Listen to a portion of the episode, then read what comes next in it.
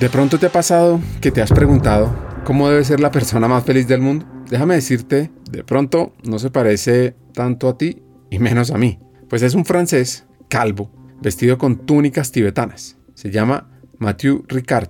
Y la historia de él es fascinante porque imagina cambiar una carrera en genética molecular en el prestigioso Instituto Pasteur por el sendero silencioso de un monje tibetano. ¿Por qué? Pues porque en el 72 Google no era una opción.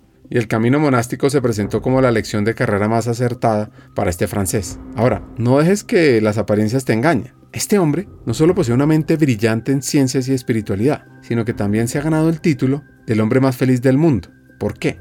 Pues esta afirmación está respaldada nada más y nada menos por la neurociencia, por cientos de exámenes que le hicieron para determinar cómo era su cerebro frente a esto. Es decir, se puede medir la felicidad. Y ahora la pregunta ¿es posible conectar felicidad y trabajo?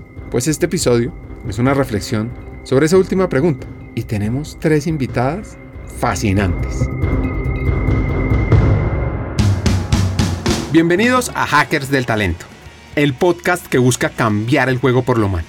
Creemos en una América Latina más competitiva, inclusiva, equitativa, próspera, donde las personas sean el centro del mundo laboral. Nos motiva el talento como motor de cambio y por eso estamos aquí, para ser la fuente de inspiración, unión, colaboración, aprendizaje, debate y acción para la comunidad interesada en talento. A través de historias, reflexiones, conversaciones con CEOs, líderes de talento humano, pensadores y actores de cambio, te vamos a ofrecer hacks para evolucionar como persona, como líder y potenciar tu empresa. Te invitamos a sumergirte en conversaciones profundas, significativas, que te harán pensar, que te inspirarán y que te harán dar ganas de tomar acción para cambiar el juego por lo humano. Únete a nosotros en este viaje para hackear el talento y juntos aumentar la competitividad de América Latina por un futuro más justo y próspero.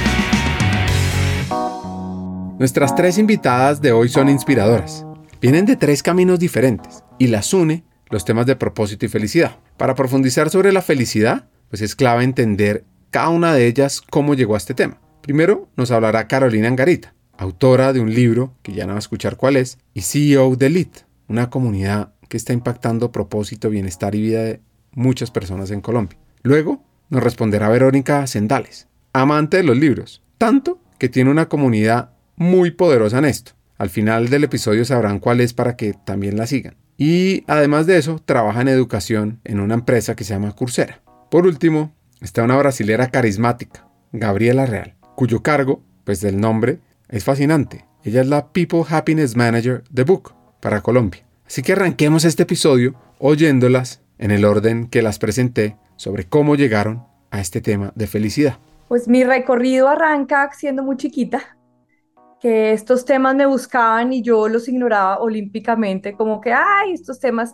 Yo decía, no, yo tengo que crecer profesionalmente, llegar muy lejos, ocupar posiciones, ser muy importante. Y me metí en toda esta carreta y para mí el tema incluso del talento humano era una cosa que yo no entendía. Yo veía a la gente de talento humano en mi oficina, en RCN Televisión, en el canal. Yo decía, importantísimo porque nos pagan la nómina, pero más o menos para de contar en mi ignorancia absoluta. Y luego, ¿qué pasó? Pues luego entró a Google. Y Google empieza a decirme, no, es que el proceso más estratégico que hay es el de reclutamiento. Y yo, ¿cómo? ¿El más estratégico? Explíquenme eso. Y empiezo a entender y empiezo a abrir los ojos y empiezo a quitarme vendas. Y digo, wow, aquí es donde está el poder. Donde estamos los seres humanos es donde está el poder. Pero claro, había sido una ignorante olímpicamente toda mi vida y me empiezo a meter en estos temas. Y luego viene un proceso personal que lo resumo extra rápido. Yo tengo un tema donde se muere mi padre, me divorcio, entro en quiebra económica, el mundo se me derrumba y me obligo a mirar hacia adentro y me obligo a buscar ayuda, que fue maravilloso, y me obligo a reencontrarme con quien soy y desde ahí renací una persona diferente y ahí encontré que mi verdadera vocación en la vida era ser profesora, enseñar y me convertí en mentora y bueno, termino la carrera el mundo corporativo, de Google paso a Discovery, dirijo el proceso de transformación digital en América Latina y en marzo del 2021 renuncio y me dedico ahora a la economía del conocimiento, a la Wisdom Economy, a hacer mentorías para acompañar a las personas a descubrir y encontrar su potencial, su magia interior, el poder de brillar y eso es lo que hago hoy a través de LIT, a través de Forja, mis conferencias y mi libro La magia sí existe. Esa es mi historia resumida. Yo creo que la mía es un poco más como en que está empezando, por eso en verdad me siento muy, muy honrada de poder estar pues teniendo esta conversación con Gabriela y con Carolina también, porque desde que Ricardo me dijo, yo fui como, ok, aquí va a salir el síndrome del impostor a la mil, pero creo que también ha sido como un poco este camino de descubrimiento desde la cuenta de Todo por Contar, digamos que hablo muchos temas de carrera, de desarrollo profesional, y me he dado cuenta que los libros que más resuenan con la gente y las preguntas que más me hacen las personas siempre tienen que ver con este tema, como de realmente sí podemos ser felices en el trabajo, cuál es mi propósito, por ejemplo, que esta es una palabra que para mí sigue siendo un monstruo que estoy tratando como que de pronto de partir en pedacitos más chiquitos, de explorar, de leer, de ver qué opciones hay, pero creo que estos temas como de propósito y de satisfacción pues siempre están ahí, y sobre todo porque cuando lo hablaba y tengo varios clubes de lectura y hablamos de estos temas también, siempre volvemos al punto de es que esto nos lleva muchísimo tiempo de nuestro día a día. Nosotros estamos en nuestro trabajo por, digamos que lo que dice la regla, que uno debería estar trabajando 8 horas, que en ocasiones trabajamos hasta el triple, pero eso es más de un tercio de nuestro día. Entonces estos temas realmente sí nos afectan a todos porque pues les dedicamos un montón de tiempo, y sobre todo porque yo he entendido en este corto pero interesante camino también que no podemos tener dos vidas, ¿no? Entonces yo veía un poco como, bueno, ¿cómo va a ser yo y mi vida corporativa y mi mundo corporativo? Y entonces hay una personalidad y después otra personalidad afuera, y eso pues realmente es imposible. Entonces así me he acercado yo un poco como a estos temas, leyendo mucho porque soy una lectora súper nerda, pero también leyendo cómo ha cambiado la cosa, como ya no estamos hablando de este, digamos que balance entre trabajo y familia y trabajo y pues vida personal, sino como que estamos hablando de otros temas como ritmo, como opciones que nos da el mundo de hoy. Entonces creo que ese ha sido un poco como el acercamiento que he tenido hacia los temas, y es parte de lo que hace este tema tan interesante, ¿no? Como que todos nos podemos relacionar con que en algún momento nos hemos sentado y hemos dicho, ¿será que sí es por aquí o no? Entonces esa ha sido un poco como mi primera aproximación a estos temas de felicidad y trabajo. Súper. Les cuento un poquito entonces de cómo fue mi proceso. La verdad es que es un poco distinto. Para empezar, yo soy brasileña, creo que ya están escuchando mi acento por ahí. Yo salí muy joven en Brasil y he tenido la oportunidad de vivir en muchos países, y el vivir en muchos países me proporcionó esta experiencia de conocer a mucha gente, pero más allá de mucha gente y muchas culturas, de conocer a muchos propósitos de vida, ¿no? Muy alineado a lo que tú dices, Verónica. Y es un tema que me llamó mucho la atención desde un inicio, ¿no? Hasta antes de empezar la carrera. Yo cuando decidí estudiar algo, el haber vivido en tantos lados, estudié relaciones internacionales, algo que hoy a lo mejor tenía algo que ver con lo que hago, pero no tanto, pero siempre muy enfocada en personas, y en el andar de la carrera y el andar de la vida, me fui siempre enfocando en eso, ¿no? Entender quiénes son las personas que buscan, por qué quiere, cómo yo puedo ser un habilitador de eso, ¿no? Hoy a través de Buk, en Buk encontré justo la plataforma que está enfocada en construir espacios de trabajos más felices, y la verdad es que es increíble, ¿no? Poder justamente ser un habilitador para que el otro se pueda conocer, pueda entenderse más así, puede impactar en los demás. Así que ese es un poquito de mi recorrido, y así es como puedo decir que fue mi proceso personal de conocer y interesarme un poquito más allá sobre el tema de felicidad y del propósito, ¿no? Entremos en materia. ¿Qué es felicidad? Escuchen lo que dice Caro y esa relación de felicidad con éxito, y después lo que dice Verónica, que lo relaciona con crecimiento, y por último Gabriela, que lo conecta con el equilibrio. Para mí, felicidad es éxito. Mi definición de éxito arranca con despertarme con ganas todos los días a vivir la vida que he diseñado como la quería. Tiene que ver con la pasión que siento haciendo lo que hago. Tiene que ver con entrar en estado de flow, donde pueden pasarme las horas y no me da ni hambre ni sueño, y termino con más energía de la que comencé. Tiene que ver con una sensación de bienestar interior y de paz, que aunque haya momentos retadores, que aunque haya momentos complejos, y se me dispara el chip humano, vuelvo y aterrizo otra vez en ese piso que he construido, que me costó, y estoy muy orgullosa, y lo cuido y lo protejo. Entonces, para mí, felicidad es éxito, con esa definición de lo que siento, no de lo que pienso, de lo que experimento, que creé lo que quería crear. Tiene que ver con la familia que tengo, que estar casada con el amor de mi vida, ver a mi hija crecer sana y feliz con sus retos de preadolescente. Tiene que ver con mi familia extendida, tiene que ver con mis mujeres líderes a quienes les hago mentoría, tiene que ver con mi actividad física, tiene que ver con el comer rico, saludable. Entonces, para mí, felicidad y éxito son hoy lo mismo, y es esa vida que he construido y que todos podemos construir, todos podemos diseñar, y hay manera de hacerlo. Por eso, Vero, tómate tu sabático, tú que eres chiquita. Yo que quiero tomarme mi sabático para dedicarme a leer. Yo creo que para mí hay un autor que a mí me fascina, que se llama Young Pueblo, y es un autor que me encanta porque toda su visión es como alrededor del crecimiento, de la madurez, y creo que en el momento en el que estoy también, por ejemplo, en mi carrera, ha sido de mucha ayuda. Y él tiene pues como una definición de felicidad que a mí me encantó, y es que la felicidad es esa mezcla entre la paz y la alegría, que es como ese joy en inglés. Entonces, más que ser como una meta o algo muy alcanzable, es simplemente tener una mentalidad. Y no es placer, no es satisfacción, no es de estar todo el tiempo como con lo que hemos hablado de la sonrisa y de, ay, no, me estoy riendo todo el tiempo, sino que realmente es aprender a cultivar pues un mindset y un estado que nos permite, incluso en los momentos más jodidos de nuestra vida, pues tener esta capacidad de decir, bueno, ¿y aquí cómo encuentro la paz y cómo me voy hacia el lado de la alegría? Entonces, esta definición, que para mí es una ecuación de felicidad es igual a paz más alegría, y esto es jodidísimo porque esos dos componentes de paz y alegría son bien difíciles, pero ese es el camino, ¿no? Es como cómo construir esa mentalidad donde uno se sienta que está creciendo, donde sienta que se está expandiendo y está empujándose, y eso a veces es lo mismo, durísimo, porque implica como salirse de muchas cosas. Entonces es más allá de pensar como en ese placer y en esa, digamos que, felicidad inmediata, sino pensar que esto es un juego más de largo plazo, y en los momentos en los que yo encuentro alegría y en los momentos en los que encuentro la paz, estoy siendo feliz. Ay, me encanta. La verdad es que mi visión va muy alineada, ¿no? Porque justo es eso, ¿no? Yo creo que uno cuando es más joven siempre piensa que la felicidad debería ser una constante, ¿no? Algo que está siempre presente en nuestra vida.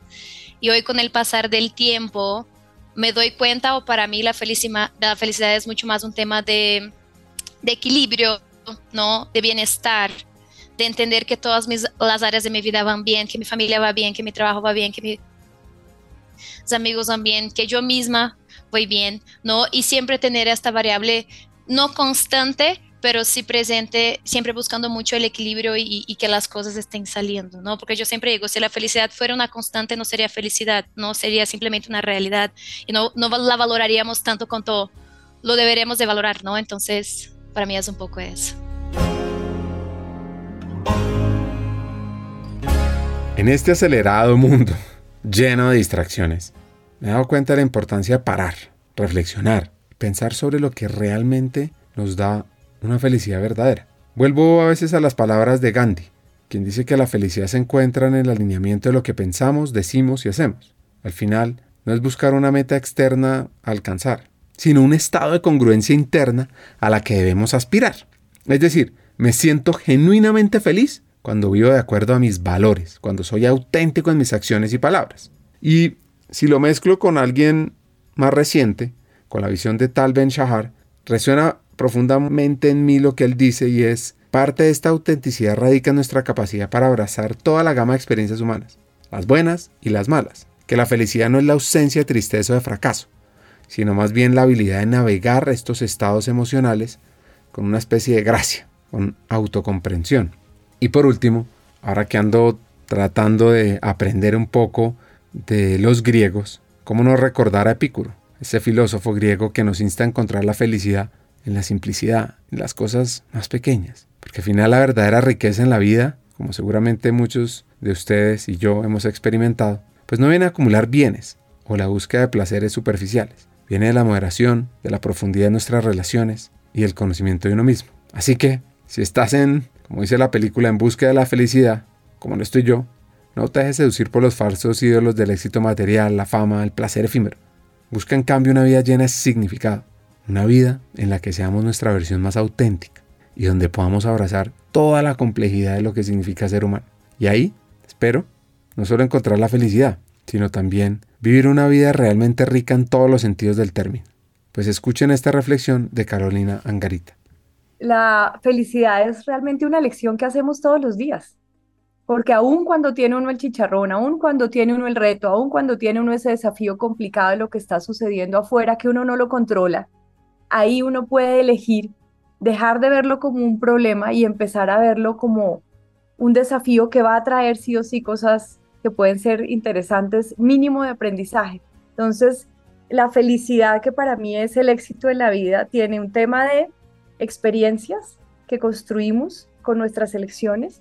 Tiene un segundo pilar, que es todo lo que tiene que ver con nuestro crecimiento y todo lo que hacemos por nosotras todos los días, y la capacidad de aprender, así sea de las metidas de pata y de los errores, y la capacidad, también Vero decía, de leer y aprender, o sea, la capacidad de aprender. Y tiene un tercer pilar para mí fundamental, que es la contribución al mundo. ¿Cómo con esto que somos, desde lo que somos, contribuimos, expandimos nuestra luz, expandimos nuestro conocimiento y servimos al mundo? Antes de responder qué es ser feliz, les quiero contar que este 19 de octubre ocurre algo espectacular. Sí. Anoten, saquen su celular o su libreta, reserven el 19 de octubre. Gran evento presencial en Bogotá. Llega People Day por Buk. Este espacio es una instancia anual para que toda la comunidad de talento humano, todos estos hackers, todas estas personas enfocadas en la humanización a nivel regional, se encuentren. Conversen en torno a las tendencias de gestión de personas, que aprendan, que generen conexiones, que compartan prácticas y que vivan una experiencia maravillosa a favor del bienestar organizacional. Pues si quieres ser parte de esta gran transformación, es muy fácil. Métete a www.peopleday.lat-colombia. Y si no, pues métete a la página de Buk, busca en Google People Day Colombia y llegaste. Bueno, ahora sí, ¿qué es ser feliz? Esa es una pregunta difícil, ¿no? Y yo siempre digo que la felicidad también es un tema complejo, porque es un tema extremadamente personal, ¿no? Tú eres feliz realmente si te conoces, si sabes lo que quieres, si sabes lo que te hace feliz, hablando de trabajo, ¿no? Yo siempre digo, eres feliz en el trabajo y tal vez el principal indicador es si te vas a dormir un domingo en la noche contento porque el lunes llegas a trabajar, ¿no? Así que lo que funciona, lo que no funciona, es complejo, pero por mi experiencia siempre va relacionada a un autoconocimiento, ¿no? Muchas veces si nosotros nos conocemos a nosotros mismos, sabemos nuestros límites, ¿no? Sabemos hacia dónde ir, lo que nos va a generar o no el estrés, ¿no? Que es lo que muchas veces nos afecta a la felicidad del día a día, o la felicidad laboral o la felicidad organizacional, ¿no? Y principalmente relacionado a en dónde me veo yo, en dónde me veo mañana y cómo puedo adaptar mi vida y cómo puedo tener todo para que yo sea feliz hoy, pero a la vez que tenga mucha claridad, ¿no? Para mí va directamente relacionado a un tema de autoconocimiento, ¿no? Si yo me conozco muy bien, seguramente me voy a entender mucho mejor, me voy a aceptar mucho mejor, me voy a encajar en todos los pilares que nos comentaba Caro, pero si yo no me conozco tan bien, obviamente las cosas me van a costar mucho más, el trabajo me va a generar mucho más estrés, mi hijo en la casa me va a generar mucho más estrés, ¿no? Tema de relaciones personales, interpersonales, ¿no? Hay ese estudio de Google que me encanta, que habla básicamente sobre las relaciones interpersonales y la relación directa con nuestra felicidad, ¿no? Hablando de trabajo, en Buk siempre hablamos y hay muchos datos que salen, hasta mismos datos internos de nosotros, de las investigaciones que hacemos, que dice que vivimos la cultura o nos consideramos contemplados o felices basado en las relaciones que tenemos de las 10 personas más cercanas a nosotros, ¿no? Y eso también directamente relacionado al autoconocimiento, a saber de quién me hace bien, por qué me hace bien, quién debería de tener cercano, ¿no? Cómo me adapto a esas personas que al final del día son las personas que van a estar cercanas a mí. Así que para mí va directamente relacionado a un tema de autoconocimiento y esas relaciones más cercanas, para el bien o para el mal, ¿no? Es decir, si entendí bien, la felicidad tiene una clara relación con el autoconocimiento. Ahora, saquen su libreta y anoten este hack que les va a contar Verónica de Todo por Contar. Yo estoy 100% alineada con esta visión del autoconocimiento y creo que hay dos cosas que diría hoy como que me han servido como herramientas. Una es hacer una lista de los valores. Yo siento que este tema como de los valores, no sé si alguien se puede relacionar con esto, pero yo me acuerdo que en el tiempo había una suscripción, cuando uno le llegaba el periódico a la casa, había una suscripción que era como el libro de los valores, y eso llegaban unas hojitas separadas, y pues mi mamá, que además era espectacular en todos estos temas. Ella cogía las hojitas que llegaban todos los domingos y después iba y como que le ponía la pasta a los libros y quedaban como los libros de los valores, entonces hablaban de la honestidad, del respeto y como que todo era pues una edición para niños. Y siempre me encanta recordar esa historia porque yo me acuerdo que ella realmente guardaba cada cuadernillo y después iba y lo encuadernaba y quedaba el libro de los valores. Y entonces hablábamos de las historias de no hay que decir mentiras porque entonces le pasa lo del pastorcito mentiroso, o hay que respetar a los demás, que es la tolerancia. Y yo creo que todo esto es como valores que uno aprende mientras está creciendo. Al final, uno muy pocas veces se toma el tiempo de revisarlos cuando crece y de replantearse como, venga, esto de la honestidad para mí, ¿sí o no? Y creo que también hay como una definición de hay unos valores que son como básicamente para todos los seres humanos. Yo creo que todos queremos ser honestos, todos queremos ser respetuosos, todos queremos ser tolerantes, pero hay mucho más. Y si uno literalmente googlea hoy lista de valores, le sale una vaina como de 80 palabras y 80 valores, que es como, ok, tengo más que los bases. Entonces, para mí un ejercicio súper interesante ha sido como justamente buscar qué valores existen en el mundo y ver cómo, si me relaciono con alguno de ellos, si no, y cuáles quiero que sean como los pilares que guían mi vida en ese sentido. Y yo creo que es interesante porque cuando uno revisa, por ejemplo, las páginas, y de hecho esto es como conocimiento de todos los estudios de felicidad y trabajo, por ejemplo, siempre mencionan la importancia de alinearse con los valores y los valores corporativos. Pero esto es muy difícil porque los valores corporativos no siempre son los que están en la página web, ¿no? Entonces uno googlea el nombre de la empresa y le sale una página que está dedicada a estos son nuestros valores. Claramente el objetivo debería ser que así actúen dentro de la empresa y que esos sean los valores que se cumplan. Pero en la realidad, cuando uno va a ver, pues sí, muy bonitos los valores de la página web, pero acá las decisiones se toman diferente y acá los valores que están como en la acción y en el día a día son distintos. Entonces, para mí hacer ejercicio, y la única manera de saber si uno tiene macho o no, es si primero uno hizo el ejercicio de uno mismo decir cuáles son mis valores y tomárselo más allá, lo que les decía. Los valores como el respeto, la honestidad y la tolerancia, pues son valores que yo creo que todos queremos proyectar, pero hay una lista mucho más larga. Y hay ejercicios que también son interesantes. Por ejemplo, yo veía de una persona que ponía los valores en su nevera y los pegaba. Como un valor para mí es la creatividad y lo ponía en la nevera. Otro valor para mí es el impacto o cómo yo estoy impactando a los demás. Bueno, los pegaba en la nevera y todas las noches que iba a sacar cosas para comer decía como, venga, yo esta semana o este día sí tomé decisiones basadas en estos valores. Yo sí me comporté como alineándome a esta estructura que yo planteé o no. Y esto pasa muchas veces en el trabajo y a veces sí toca vivirlo para realmente darse cuenta cuáles son los valores que están presentes, pero yo creo que eso funciona mucho, hacer ese ejercicio de cuáles son los valores que son importantes para mí y entender cómo, o si no los estoy viendo en el día a día, cómo hacerlo. Y yo creo que la segunda cosa que funciona muy bien, y es yo justo antes de entrar a todo el mundo laboral, que además creo que fue una gran fortuna haberme leído este libro antes, me leí un libro que se llama Designing Your Work Life, y básicamente estos autores dicen como el trabajo en nuestra vida se puede diseñar y es que uno, o sea, siempre va a ser más fácil echarle la culpa. No es que yo tengo un mal jefe, no es que esta empresa, no es que esta situación. Siempre es fácil echarle la culpa a lo que está afuera. Pero nosotros somos diseñadores y a mí me encanta ese mindset de diseño. Yo estudio administración, pero me fascina el mindset de diseño porque al final es como a uno le toca ponerse manos a la obra. Entonces yo creo que algo que realmente funciona también es sentarse y entender. Por ejemplo, hay varios ejercicios que esos autores han hecho con un montón de gente que yo personalmente también los he hecho cuando digo, ¿qué es lo que está pasando aquí? Y es como, ¿cómo podemos romper el problema y entender realmente qué es lo que está causando, por ejemplo, esa insatisfacción que estoy viviendo o estas frases que nos repetimos a veces como, no, es que yo odio mi trabajo. Yo odio mi trabajo y entonces se vuelve la conversación y entonces a cada persona que encuentre le digo, no, es que yo odio mi trabajo y yo estoy mamada y yo no quiero. Y eso se vuelve la historia que nos contamos a nosotros mismos, pero realmente no es que yo odie todo, es que tal vez hay algo muy específico que yo tengo que ir a explorar y entender qué es lo que está pasando. Entonces yo creo que en este tema algo que funciona mucho es irse al detalle, romper ese problema gigante de no me gusta esto, bueno, ¿por qué? ¿Qué es lo que no le gusta? ¿Cómo podría hacerlo? Y al final es un tema como también de uno sentirse pues el dueño de este tema, ¿no? O sea, si hay algo que no me gusta, ok, yo puedo hacer algo. Los factores externos, siempre es más fácil echarles la culpa, pero tomar acción y decir cómo yo puedo hacer que esta situación cambie, creo que es algo que funciona muy bien en esta situación. Y al otro lado, algo que definitivamente no funciona es buscarle echarle la culpa pues a todo lo que está fuera de nuestro control, porque yo creo que en el día a día sí somos más dueños de las decisiones de lo que creemos, y este mindset de odio mi trabajo, odio esto, como que se vuelven historias que realmente no nos llevan a ningún lado y al final hace que se nuble mucho como nuestra visión de lo que estamos haciendo.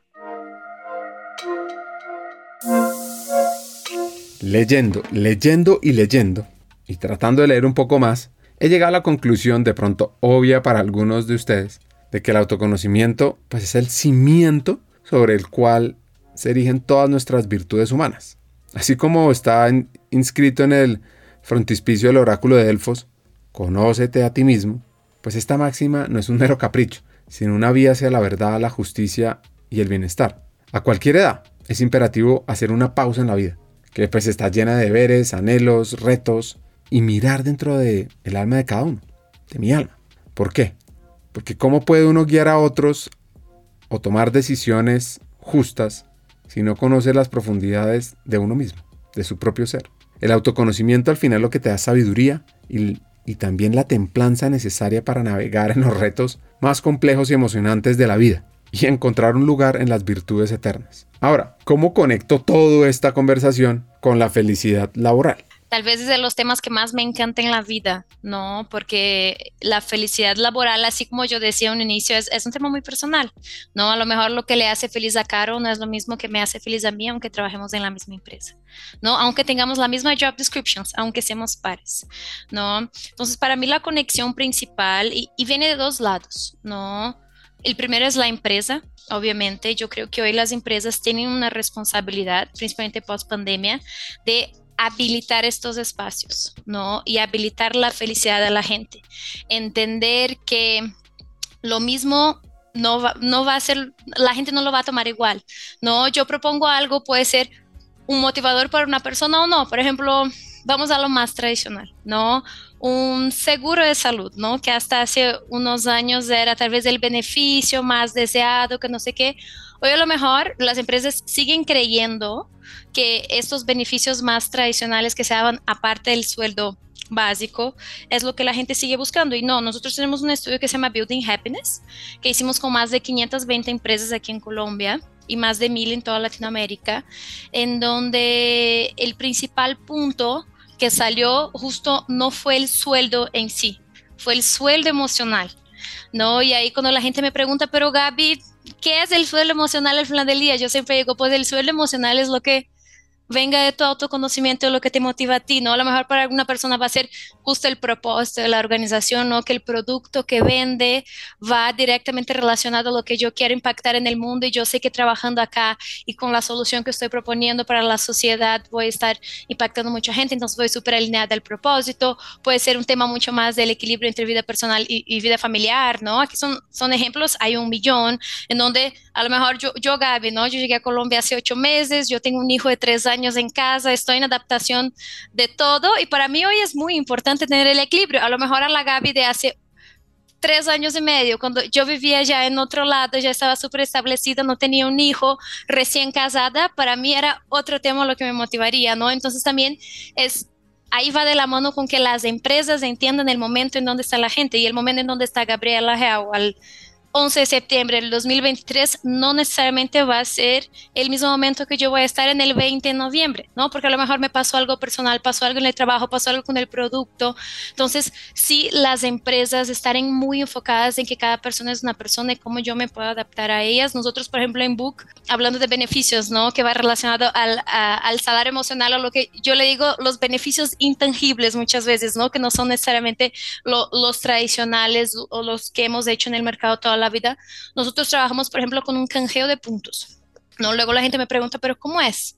Yo digo, sí, tú tienes puntos y tus canjeas. A lo mejor Caro quiere el seguro de salud para su hija, para su familia, quiere un tema de transporte, quiere un tema de vale alimentación, pero yo, por ejemplo, valoro mucho más tema de gimnasio, luego tema de descuentos en ciertos tipos de empresas, luego temas de viajes internacionales, en donde si yo quiero ir a conocer la operación de Buk en Chile, me invitan el boleto, ¿no? Entonces es justo esta idea de adaptarse. Y cuanto a las personas, yo siempre digo que también hay algo que hacer, ¿no? Porque tradicionalmente en el mercado nos estamos acostumbrando a que desde un proceso de reclutamiento, la empresa te pregunta, la empresa te escoge, la empresa todo, y nosotros muchas veces como candidatos nada, ¿no? Yo doy una charla para justo gente o alumnos que se están graduando de las universidades en Latinoamérica que se llama ¿Cómo encontrar el trabajo que te hace feliz? No, yo sé que muchos que nos van a estar escuchando acá van a ser o personas que están en búsqueda activa o estudiantes o alguien que está pensando en buscarse, y eso es algo muy importante, ¿no? De entender qué es lo que me hace feliz en un trabajo hoy. Hay un tema de carga horaria, hay un tema de responsabilidades, hay un tema de oportunidades, hay un tema de producto. ¿Por qué? Y desde un proceso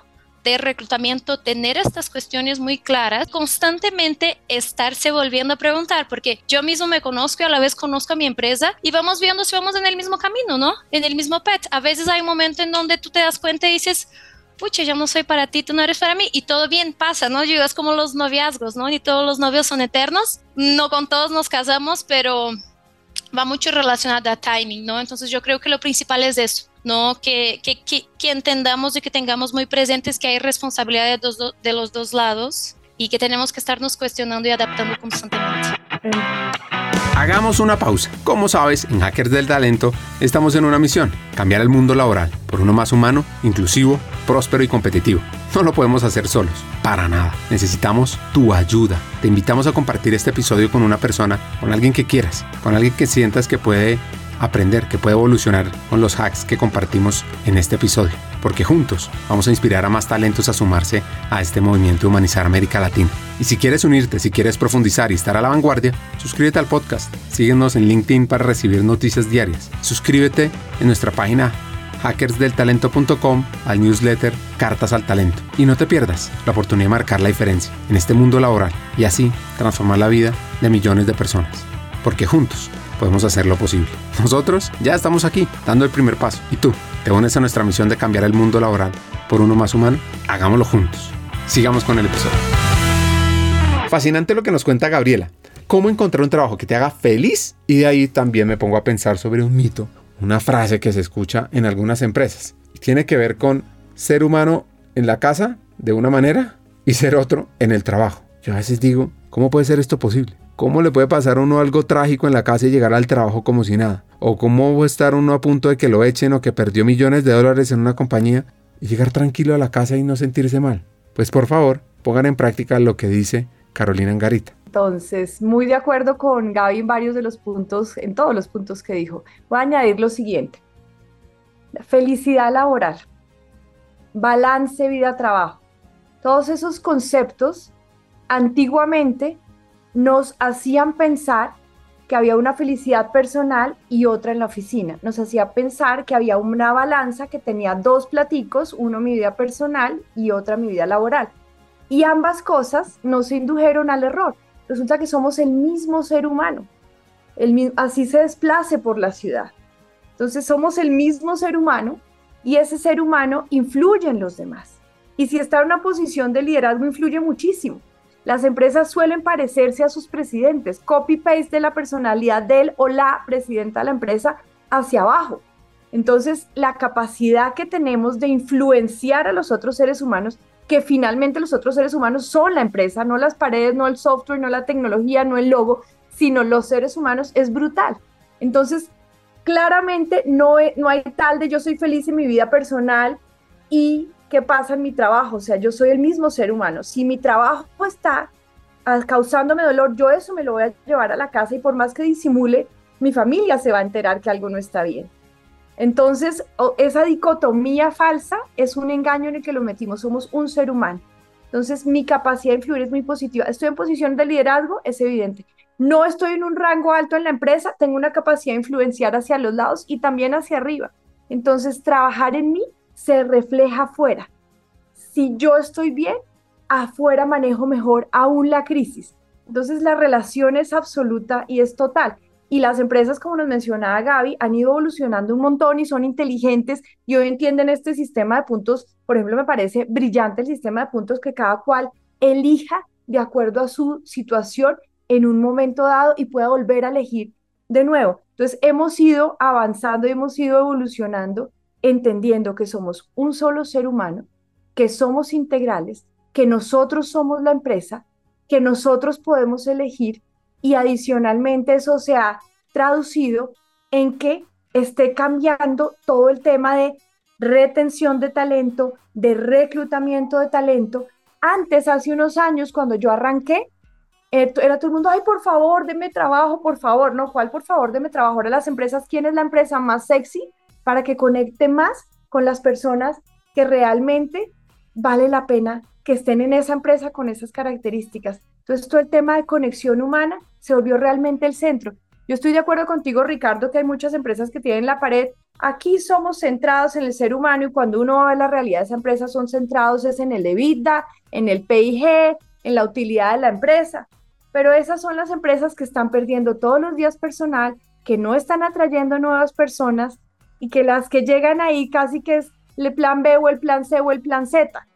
Entonces, ¿cómo va a trabajar, cómo va a rendir lo máximo una empresa que no esté conectando desde el humano, que no esté permitiendo que sus colaboradores sean quienes son de verdad porque están haciéndolo por un sueldo, que no está permitiendo que desarrollen su máximo potencial porque realmente lo que les importa es el revenue? Y ahí es donde está el cambio de paradigma que está haciendo que unas empresas crezcan impresionante y tengan resultados aún en tiempos complejos y otras empiecen a quedar atrás y empiecen tristemente a deteriorarse. Pero la buena noticia es hay tiempo de cambiar y quienes estén oyendo este mensaje es el momento de parar la carrera loca del trabajo, bajarse la rueda del hámster, respirar, observar qué está pasando y empezar a generar cambio.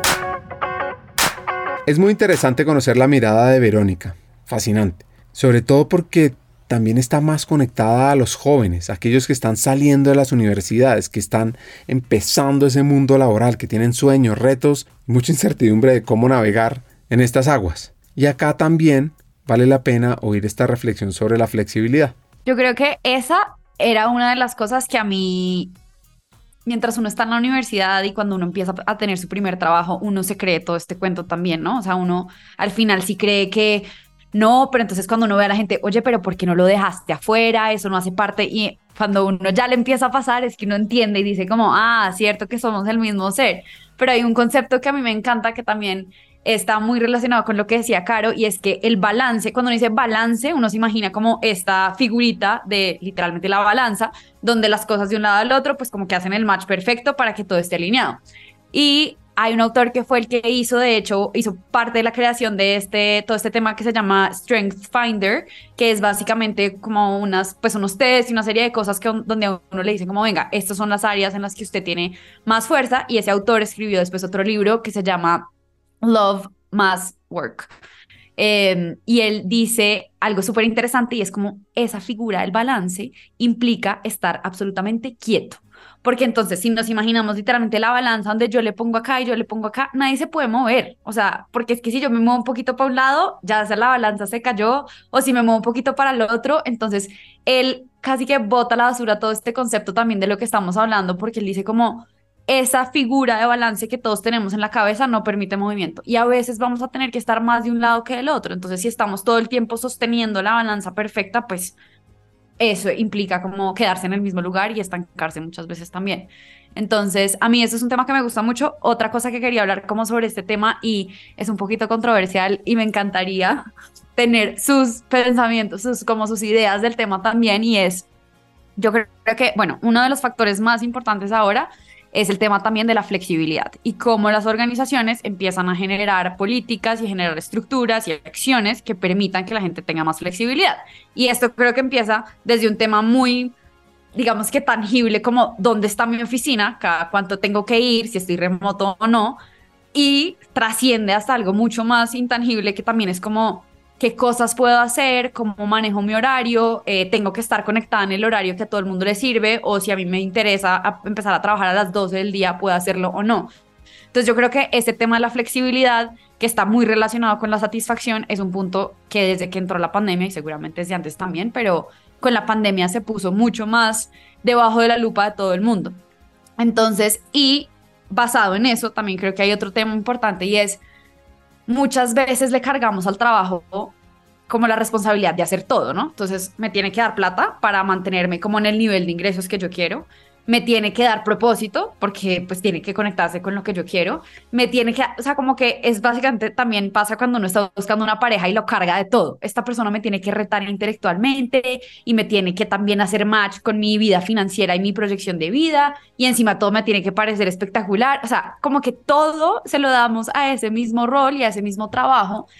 Y yo creo que está bien también buscar pasiones afuera del trabajo y tener cosas que no necesariamente hagan parte del core, obviamente. Y esto también lo decía porque yo era muy de esta filosofía como encuentra lo que quieras, busca algo que te apasione. Y había gente con la que hablé en un momento que me decía, no, mija, acá no estamos buscando trabajo que nos apasione, acá necesito plata, pero tengo 3 hijos y los tengo que mantener y aquí la pasión se fue para el carajo.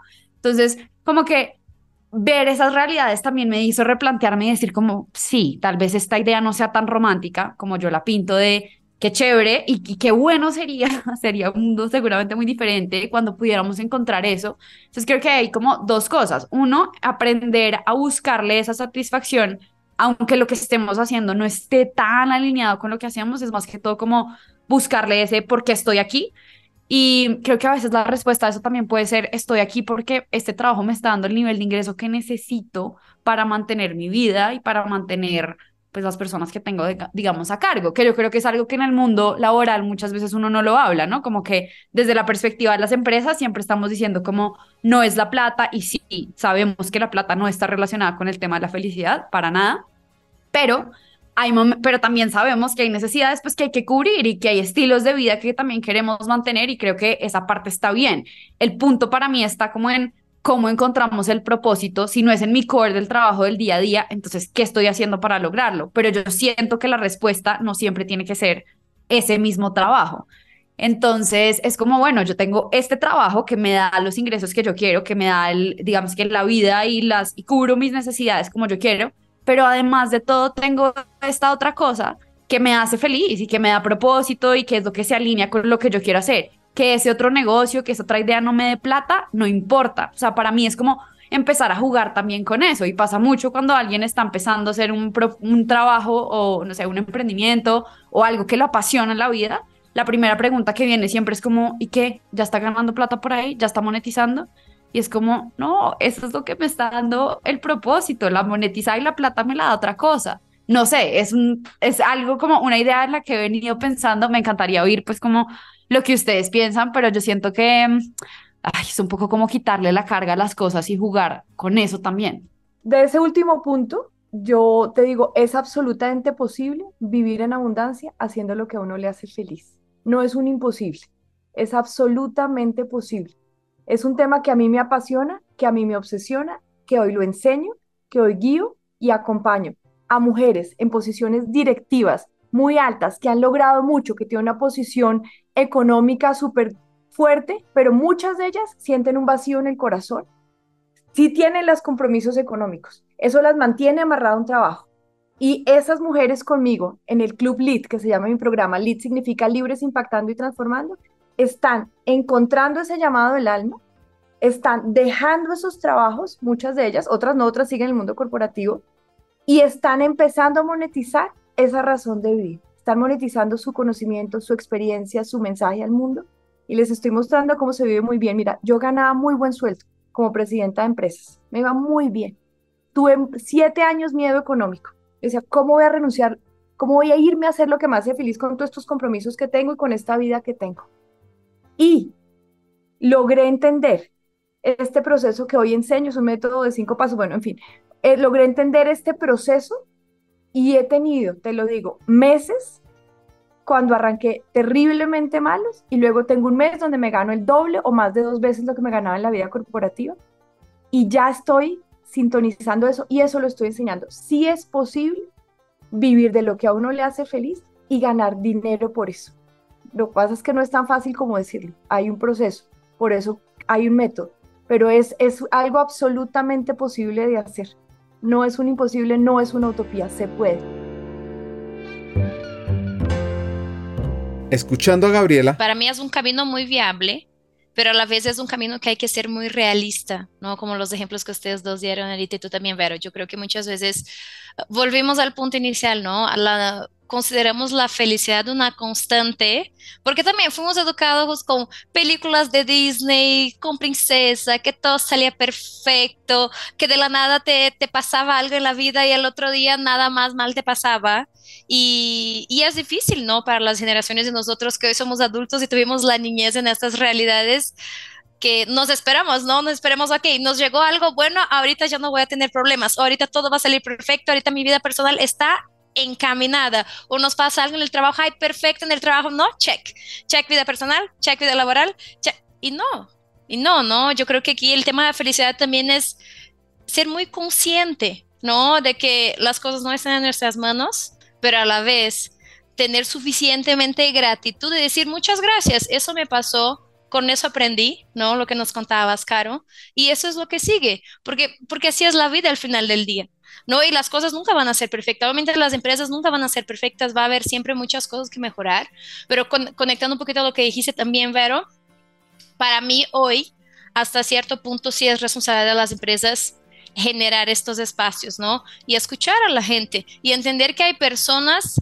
que se tardan 3 horas en transporte público, en todos los países de Latinoamérica, en todas las capitales, o hasta más, ¿no? Para llegar al trabajo, y 3 horas de regreso, que terminan gastando de su sueldo, ¿no? Que terminan perdiendo mucha calidad de vida. Y es importante también adaptarnos a esa gente. Obviamente, en muchos aspectos, la presencialidad es súper positiva porque logramos vivir las cosas de formas distintas, ¿no? O vivir la cultura, ¿no? Para mí es muy importante la presencialidad, pero yo también necesito entender que hay otras formas de, ¿no? Y nos tenemos que adaptar a. Entonces, yo creo que ahí está el secreto, la adaptación, ¿no? Entender que la constancia, pues, no es constante. Una vez más, Ricardo ahorita nos comentó algo de lo que le hace feliz hoy. A lo mejor volvemos a hacer esa llamada en diciembre, va a contestar esa pregunta totalmente distinta, ¿no? Porque va a estar en otro momento de vida, en otro momento laboral. Colombia va a estar en otro momento, Latinoamérica va a estar en otro momento, el mercado de talento, ¿no? Con el cual trabajas va a estar en otro momento. Entonces, yo creo que sí es un tema. Así que te invito a ti, hacker, que te hagas estas preguntas clave. ¿Quién eres? ¿Qué te gusta? ¿Qué no te gusta? ¿Cuáles son tus virtudes? ¿Tus prioridades? ¿Tus no negociables? ¿Tus metas a corto, mediano y largo plazo? Chévere conocer tus metas externas, pero ¿cuáles son las metas internas? ¿Con qué personas quieres compartir más tiempo? En fin, mejor escuchemos a Vero. No, yo creo que es súper importante también como hacerse las preguntas al final. Creo que ya también a modo más como de ir agrupando los mensajes de la conversación, creo que este tema como del autoconocimiento, de hacerse las preguntas y, como dice Gaby, hacérselas constantemente porque vamos a estar cambiando, es muy importante. Pero también creo que todo este tema es mucho de empoderarse uno mismo y de ownership. O sea, de decir como si yo quiero y quiero lograr esto, me toca a mí hacerle. Y a mí hay algo que me encanta también, como algunos libros que he estado leyendo. No sé nada del budismo, realmente soy muy ignorante en el tema, pero hay varios pilares que salen por ahí que son interesantes de explorar. Y uno de ellos es como este concepto de que estamos en el lugar del piloto del carro, o sea, del que está manejando el carro. No estamos en el estamos en el driver seat, no estamos sentadas atrás viendo cómo la vida nos va llevando y viendo el paisaje, sino realmente estamos en el puesto que decide para dónde va el carro y para dónde van las cosas. Entonces, yo creo que eso ha sido súper importante. Creo que algo que también es tal vez otro tema, Ricardo, para otras conversaciones, el tema remoto y cómo eso impacta nuestra felicidad y nuestro trabajo también, porque creo que ahí, sobre todo porque estábamos hablando, por ejemplo, de estos temas de relaciones, creo que hay un tema súper interesante que podemos seguir explorando de eso, cómo se afecta si estamos en un contexto 100% remoto o no. Pero al final yo creo que propósito, relaciones, flexibilidad y autonomía son como las palabras que escribirían cómo vemos este tema de las relaciones y de la felicidad y el mundo laboral. ¿Quieres potenciar a tu equipo, a ti? ¿Evolucionar hacia un nivel de desarrollo fuera de serie? ¡Excelente! Te tengo noticias. Hemos diseñado un programa de formación pionero en la región, con el propósito de equiparte con las habilidades, conocimientos y herramientas esenciales de talento humano para evolucionar en tu rol de liderazgo. Te quiero presentar nuestro nuevo programa de formación, Talento Humano para Todos. Programa online en vivo, único en su tipo, creado para líderes de todas las áreas de las compañías de América Latina, aquellas personas dispuestas a romper moldes y potenciar su liderazgo humano. Ahora, seguro te preguntarás, ¿por qué Talento Humano para Todos es la elección perfecta para mí? Pues mira, vienen 4 razones. 1. Aprenderás de la mano de los hackers del talento, destacados vicepresidentes de talento humano que están liderando la transformación en sus organizaciones en América Latina, quienes te compartirán las mejores herramientas para potenciarte a ti, a tu equipo y a tu compañía. 2. Te integrarás a una comunidad de estudiantes, de líderes visionarios, personas que, como tú, están decididas a marcar diferencias significativas en sus equipos, usando las mejores prácticas y herramientas de talento humano, porque es que talento humano no es un área, talento humano es de todos. 3. Nuestro contenido te va a dar una ventaja competitiva. Vas a aprender temas como la importancia estratégica de talento humano, cómo atraer y desarrollar el mejor talento, cómo crear modelos de compensación atractivos, sobre el poder de la cultura organizacional, change management, aspectos legales del mundo laboral, los desafíos del futuro del trabajo, la experiencia del empleado, el liderazgo transformador y también cómo gestionar la diversidad, la equidad y la inclusión. Y 4, por cierto, vivirás un aprendizaje interactivo, dinámico, con sesiones además de coaching entre pares, debates, desafíos y además podrás profundizar en tu aprendizaje al tener acceso a miles de contenidos asincrónicos para aprender a tu propio ritmo. Así que, ¿estás listo? ¿Estás lista para hacer esa chispa que impulsa el cambio en ti, en tu equipo, en el mundo laboral de América Latina? Únete a Talento Humano para Todos. Comienza tu viaje hacia el liderazgo transformador. Es muy fácil. Regístrate ya en www.hackersdeltalento.com. Buscas Talento Humano para Todos. Te inscribes y arrancas a aprender. Eso sí, solo te digo, los cupos son limitados, así que no esperes más. Tu equipo y América Latina te necesitan ahora más que nunca, porque talento humano no es la responsabilidad de un área, es de toda una compañía, y tú como líder vas a aprender cómo potenciarlo. Sigamos con el episodio. Para cerrar, cada una nos va a dejar un mensaje y un libro recomendado. Primero Gabriela, luego Carolina Angarita, que además tiene un libro maravilloso que se llama La magia sí existe, y por último, cerramos con Verónica, que tiene una cuenta de Instagram clave para aquel que quiera aprender y evolucionar. Búsquenla, se llama Todo por Contar. Y claro, a ella le costó un poquito más de trabajo recomendar un solo libro. Yo creo que el mensaje es esto, es escuchar, ¿no? Escucha a tu gente, escucha a ti mismo, escucha a tu organización, escucha al mercado, ¿no? Escucha todos los variables que te puedan influenciar y adapta a ellos, ¿no? Adáptate, porque y la adaptación es constante. Una vez más, el mundo hoy está muy cíclico, las cosas cambian muy rápido, la gente cambia muy rápido, entonces tal vez sería mi mensaje. Y de libros yo tengo 2 recomendaciones, ¿va? Uno es a tema personal, que es El poder de la hora, que seguramente muchos ya lo leyeron. Lo que yo siempre digo es, vuelve a leerlo porque una vez más estás en otro momento de tu vida, vas a tener otra interpretación. Y el segundo es un libro no tan común en Latinoamérica, pero para mí, principalmente para las personas que trabajan en corporaciones y principalmente enfocadas en temas de atracción, de retención o de desarrollo de talento, que sé que muchos de los que van a estar escuchándonos están en eso, se llama The Happy Human. Es de Gopi Kayair, es la persona de Google que diseñó, empezó en el tema de brand, de marca de Google, pero realmente es la cabeza por detrás de todo lo que la organización ha logrado, ¿no? Ahí, claro, tú vas a saber mucho mejor que yo, pero es increíble. No les voy a dar spoilers, pero sí son temas muy increíbles que vienen, ¿no? Precisamente pensando desde un lado empresa, ¿no? Tu figura con las personas que trabajan en las empresas, así que les dejo la recomendación porque de verdad es un súper libro. Sí, todo lo de él es maravilloso. Yo me sumo a esa recomendación y voy a darte entonces clave, autoconciencia. Autoconciencia de quién eres, de lo que es importante para ti, de la capacidad que tienes de influir en los demás, autoconciencia de lo verdaderamente importante, autoconciencia cuando tu mente se va al pasado o al futuro, vuelve al presente, autoconciencia, porque tú, líder de talento humano, estás influyendo significativamente en la vida de los demás y es esa influencia la que genera que además puedan ser más productivos, puedan ser mejores colaboradores, puedan crecer más. Entonces, autoconciencia. Y libros, quiero también recomendar 2. El código de la mente extraordinaria de Vishen Lakhiani.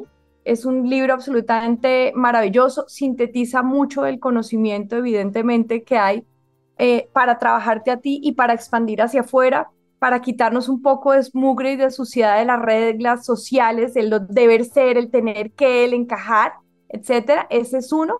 Y el otro libro que quiero que quiero recomendar muchísimo, se llama The Gap and The Gain, que es la teoría de en qué te estás enfocando, en lo que te falta, en todo lo que tienes que hacer, en la lista de tareas, en lo que tienes que estudiar, que entras en la zona de vacío y te hundes, y la capacidad de reenfocar tu mirada a la zona de ganancia, a la zona de abundancia, a los logros que has tenido, al recorrido que has hecho, y desde ese lugar, desde la ganancia, recuperarte a ti para ahí sí lograr a dónde vas. Gap or Gain. Si ese libro se vuelve una filosofía o un pilar filosófico en las empresas, estamos al otro lado en muchos aspectos. Ay, no, yo no puedo recomendar ni uno ni dos, yo necesito recomendar como 10 porque creo que este tema es súper importante.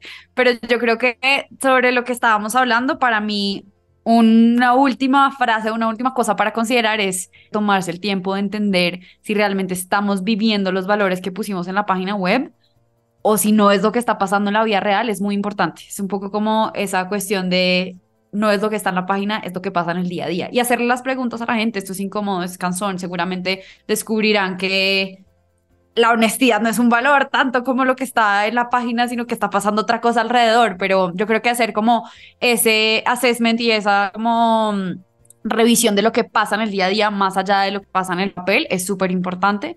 Libros, hay uno que me fascina que se llama Work Therapy, pero es este libro que justo habla de este tema de por qué seguimos siendo el mismo ser humano y no es como que venga, deja su maleta con su carga emocional en la casa y llega a la oficina y después se la vuelve a poner.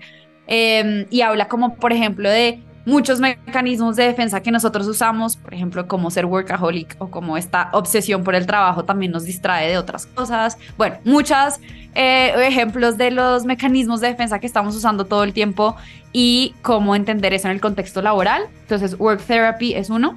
Y el otro es Designing Your Work Life. Este libro es súper práctico. En verdad, las preguntas que estábamos hablando acá, muchas de ellas están en el libro. Y más que una lectura, es como una actividad. Y en la página web también encuentran un montón de recursos para empezar a hacerse las preguntas difíciles y empezar a encajar. Y bueno, creo que la ñapa es el que les decía que se llama Love Plus Work, que es el de este creador del StrengthsFinder. Súper interesante. Hace muy buenas preguntas para darnos cuenta cuándo se nos va el tiempo, cuándo estamos en otro tema, realmente cuáles son nuestras habilidades y cuáles no. Entonces, ese es como de introspección para aprender cómo sacarle más provecho a eso que hacemos en el día a día.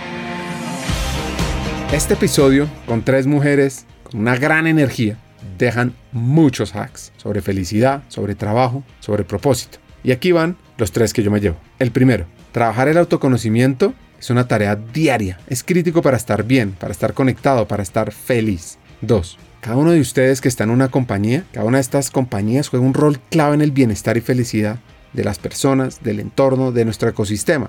Siempre que, claro, haya coherencia y entendimiento del ser humano y la adaptabilidad. 3. La felicidad es una energía hacia el éxito que cada uno de nosotros define.